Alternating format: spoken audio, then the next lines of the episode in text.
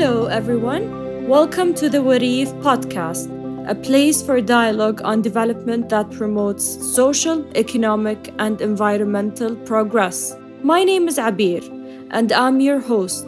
It's my joy to connect with fellow developmental professionals, practitioners, academics, and enthusiasts. My mission is to make the world a more kind, safe, and clean place. I believe even small steps in the right direction can cause a chain reaction towards larger positive impact. Let's meet our guests and learn how they're working towards a better world.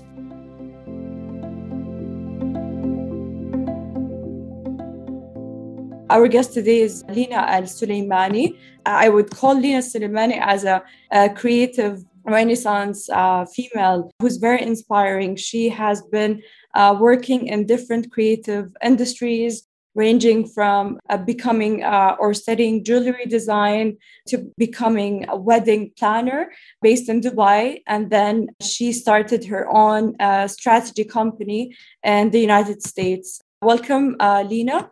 Hi. So, Leena, please tell us more about yourself. How do you identify yourself? Who is Leena? Ah, thank you. Thank you for having me on. Um, so, yes, my name is Leena Sulaiman and I am Saudi American. Lived all my life in the Middle East up until 2016. I am a mother and I am a woman out to help other women find their voices, stand in their purpose, and let the world hear what their magic is. It took me a while to get to that. That was my purpose in life up to this point, I've done many things, as you mentioned, wedding planner, uh, operations manager in wellness center. Uh, I've worked as a stylist, and finally, and as a health coach as well. But finally, now in finding my niche and knowing what I what brings me joy every single day is working with women and helping them, whether it's with their businesses and helping them to pivot or strategize, or to just give them the confidence to stand out and share their message with the world. Wonderful. So, like it seems like you've been through different industries. Like, what was the tipping point which made you feel that you want to do, um, like, you want to work in strategy and work with a niche type of woman? What was the tipping point? I think, um, to be honest, I've through in every single job in every industry I worked in, I always found joy in helping women so whether it was the bride whether it was the woman on her search and her journey for wellness whether it was uh, as a stylist a woman coming in and trying to feel her best so that she could feel her confidence. So i feel like probably the tipping point was for me in my last role as a full-time stylist and helping all these women and seeing the effect of having just someone in your corner telling you and showing you just how beautiful and confident you can be it made me start to think about okay i need to do this in a in a bigger way. And then when covid hit and everyone was sent home here in the us because that's where i'm based right now i had a lot of time to think about how can i serve serve and help more women in a bigger way. So that yes it brought me to like putting together my consultancy and really and even when you check out the website or whatnot you will always find that I don't have specific services. Like I'll have some things, but everything is tailor made to the needs of the client, the person who's approaching me, because everybody is different. Everybody has different needs. And right now, where I'm at and how I can help is tapping into every single tool that I have gained in every industry that I've worked in has helped me like be able to support women in so many different ways that I couldn't have obviously foreseen. So that's where I'm at right now with all of that. Lovely. So, what was the most inspiring project that you have worked on so far? Oh, I can't, I really, I couldn't even pick one. I have worked with so many amazing and passionate women that have just flourished and their businesses have taken off. I've worked with makeup artists, uh, fashion designers, chefs, artists, and like I said, each one is so beautiful and has such a beautiful message that it's really, really, it is impossible to choose just one. Because, and that's the beauty of what I do, is that every day I wake up inspired by the women I work with.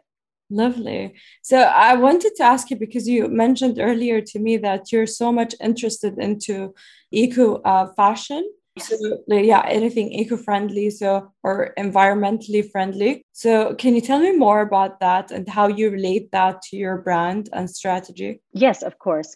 So for me while i was working as a full-time stylist i always found that a lot of a lot of the women would come and they were unsure of how to how to shop what was the best way. So i was guiding them and i found that in my mind, I was always choosing for them the best made pieces that would be sustainable, that were made, you know, ethically, because that's very important to me. So even though I was working with a brand that maybe not every single piece was ethically made, and I was aware of that. So I wasn't, th- those weren't the things that I was pushing. I'm a huge advocate for shopping with quality with things that are sustainable that you can pass down. I feel like that's something that I have, like I have things that were passed down to me and I see that the generation now yes are lacking that because the quality isn't there that things can be passed down. So when I work with someone and we figure out what because now I work in more of a capacity of a style coach. So it's more figuring out what is your own unique personal style and how can we you know tap into that and not look at the trends but then when we're shopping and when i'm telling you oh, here are some good places to go and shop or look or buy from it's always going to be things that I know are going to be sustainable in the sense that A, how kind they are to the environment, and B, how well made they are, and so that they can last, so that you can buy pieces. And yes, many, many of them will be investment pieces, but then you know you can pass them down. So a part of your history and your story is then passed down generations, which is a beautiful thing that we look at history and we can see that. But there's come a, I feel, a stage of time and I've been doing, I did a bit of research on it as well, where there's a whole gap now where you can't find things that are telling those stories. Because when people are going and buying this fast fashion, when they're buying these pieces that are not well made and they're not ethical, and, and, and, you're not able to pass it down. And so then the stories kind of get cut off. You know, that those beautiful pieces that are passed down that we might have from generations of our grandparents and our grandmothers like you know and i i so many of like my mother had things from her mother that were passed down from her wedding day. And if you're going to go and buy things that are fast fashion because you want to stay with the trends yeah. then i'm not the person to work with you right? Because i am very very that's at the, the core ethos of how i work when i'm working with anybody in styling no, I wanted to. I love what you were talking about about A and B. I still remember what you said, but I'll speak about B. B when you spoke about passing down things to other generations, to your children. I always say that when you shop, you need to shop for new vintage clothes or whatever, like products, because when you're shopping new vintage, it's not just minimalistic, it's also something, as you mentioned, that the world is getting to understand more is passing down. And both of us, Leena, I think we already spoke about this. Both of us come from um, like our first profession was in the fashion industry. Yes. I used to work in the in fashion journal, journalism, and you were a jewelry designer. So speaking of fashion, there's like fast fashion, there's medium fashion, and there's haute couture. And fast fashion is not like it's it's it's against anything ethical uh, and there's so many documentaries and we could dedicate like hours and we wouldn't i mean it would take us maybe days to just discuss that and medium fashion is something that I've, I've, I've, noticed because I, I have some background in the fashion industry. I've noticed a rise in medium uh, fashion movement in France specifically, uh, in brands like Maje and ba&sh and stuff like that. And then you've got the haute couture, which not not everyone can afford it. And it doesn't mean if you're buying haute couture, it doesn't mean that you're being like environmentally friendly or ethical because you don't know, you know, you don't know the backstage or like the story behind that. If the people, if the laborers are being paid fairly or justly, whatever, you know, like uh, there's so many reasons. Uh, a lot of people don't know much about ethical fashion and i'm sure like to a certain level our audience knows a little bit about ethical fashion but you're an expert. Can you elaborate more about that from your perspective? From my perspective and i, I agree with everything that you're saying and i think that this is a very important conversation that needs to be had as much as possible these days because yes while for instance here in the states there is a huge movement towards not people not buying or not encouraging and shopping from fast fashion, it still obviously has a huge market just because of the price points and where people are financially in the world right now, especially after the whole COVID recession and whatnot. But I think when I say personally, when I talk about ethical fashion and when I'm shopping for myself or or for or with uh, a client, for me it's knowing that the people the women or the people who are making the the pieces are treated well. They are paid well. The fabrics are created in a way that is gentle and kind to the earth because there's a that's that's also a very big issue that we're facing. And there's a huge huge amount of greenwashing that we're seeing. And greenwashing is using these buzzwords you know it's sustainable it's organic. And as we know and anybody who puts a little bit of time you don't even need to put a lot of time into research but if you put a little bit of time into what exactly needs to go into somebody calling their line sustainable you'll find that it's very loose. So somebody can just decide and say well you know i'm going to pack i can use not pay my workers well.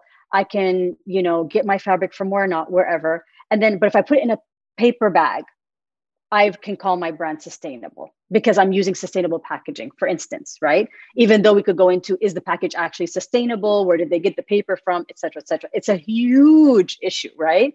So for me, it's always I research my brands that I work with, and not a lot. And you'd be surprised that on a lot, like for instance, just one that comes to, to mind right now is Acne Studios. Now, Acne Studios is a brand that you wouldn't look at and think it's a sustainable brand and they don't use it as a marketing thing. But if you go on their website and you search, you will find, I think it's a 25 or 50 page document where they document how their brand is ethical and it is sustainable, which I think is beautiful. And yes, while I would love it to be out there more, it just shows that if you can put some time and, and effort into researching your purchases before you make them, because yes, I totally agree. Not everybody can afford the haute couture. And you know, at the same time, they're not always going to be sustainable or kind or ethical. Not necessarily yes. ethical, absolutely. A hundred percent, a hundred percent. And people mix that up because people think, oh no, I'm doing good because I'm buying XYZ and I'm paying such a big price point for it.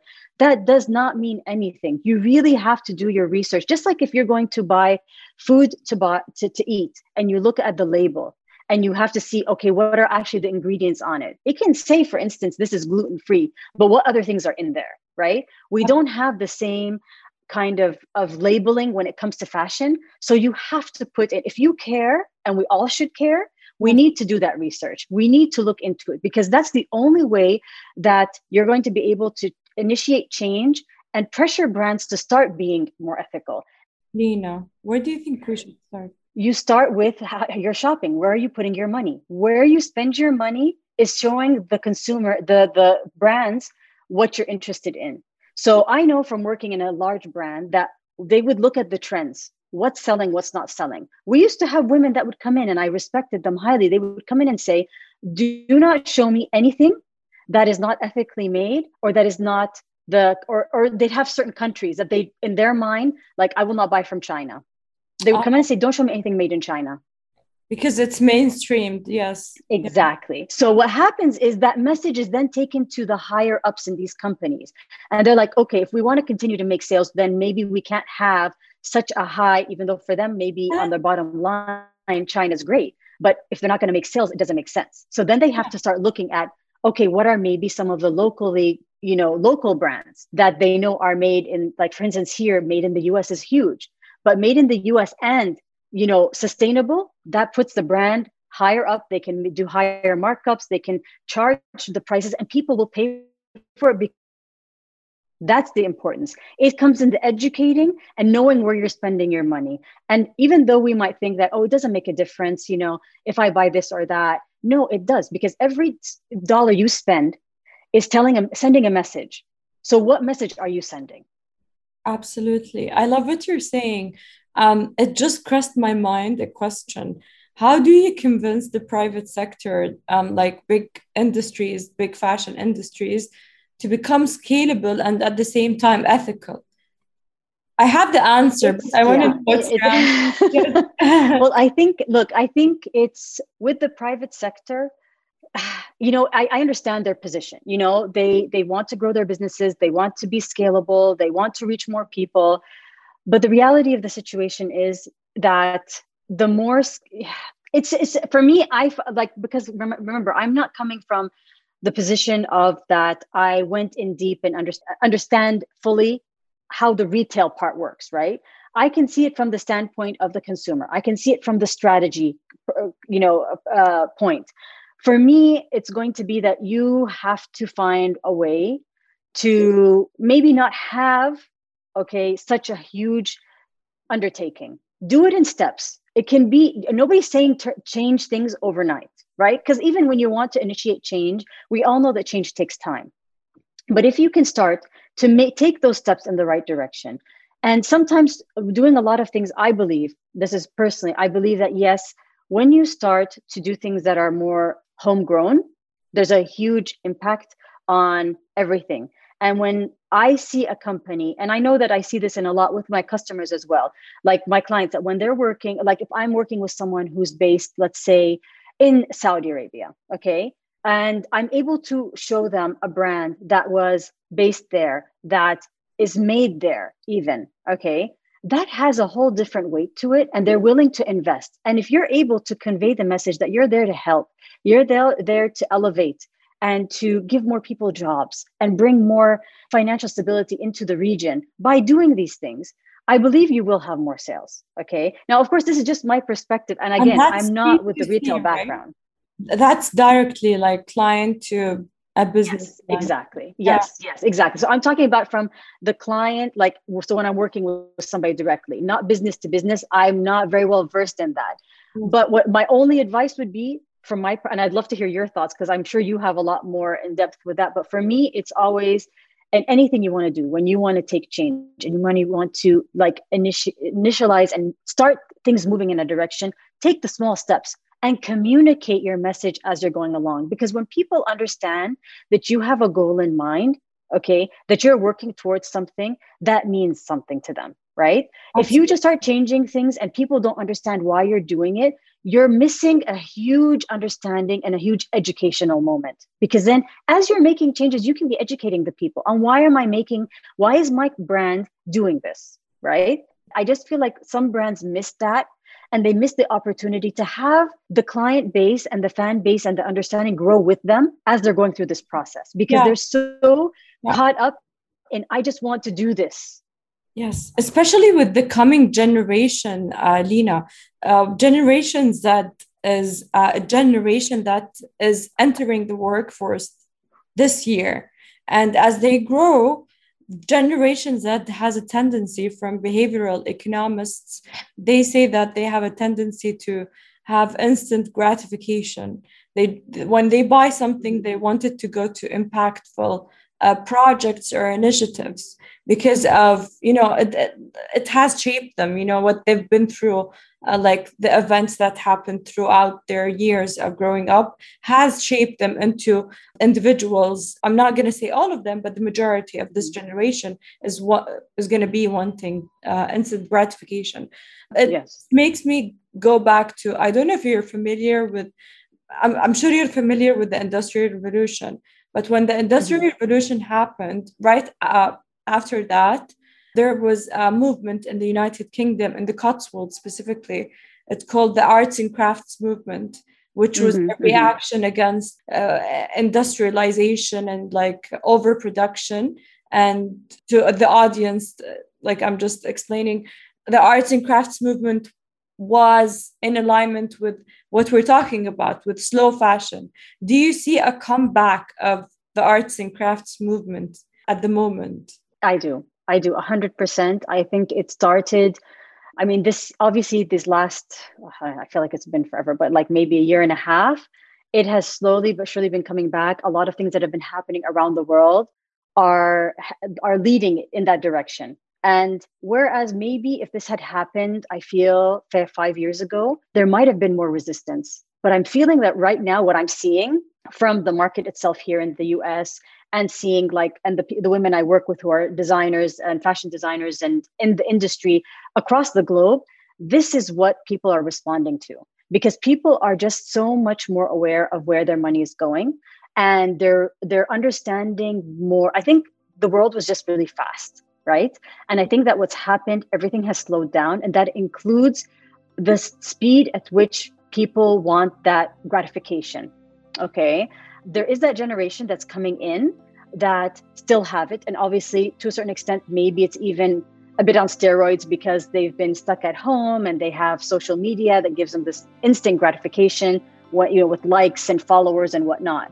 But for as an overall if we're going to look at the overall market and the people who are spending money people are more knowledgeable. They want to know more about uh, the, the you know about how everything is is is going uh, how are we treating the world? Um, how kind can we be to this world that we're leaving? Because i think this year has brought light to what are we doing to our world how kind can we all be to each other and to our own environment?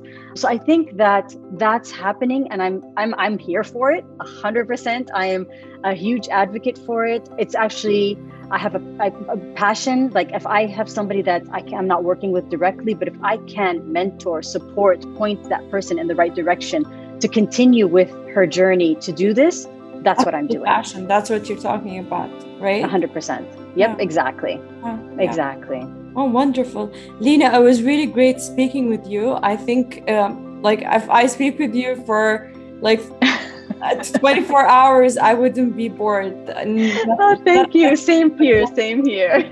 yeah. Thank you so much for your time. Have a nice day. Thank you so much. I appreciate it. Love being a part of this, and I look forward to chatting with you again soon. Thanks for joining us and listening to Warif.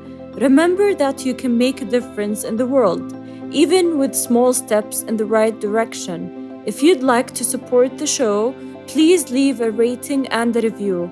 If you have a suggestion or a comment for future episodes, email me at abweer at warif.com. Until the next episode, have a good one.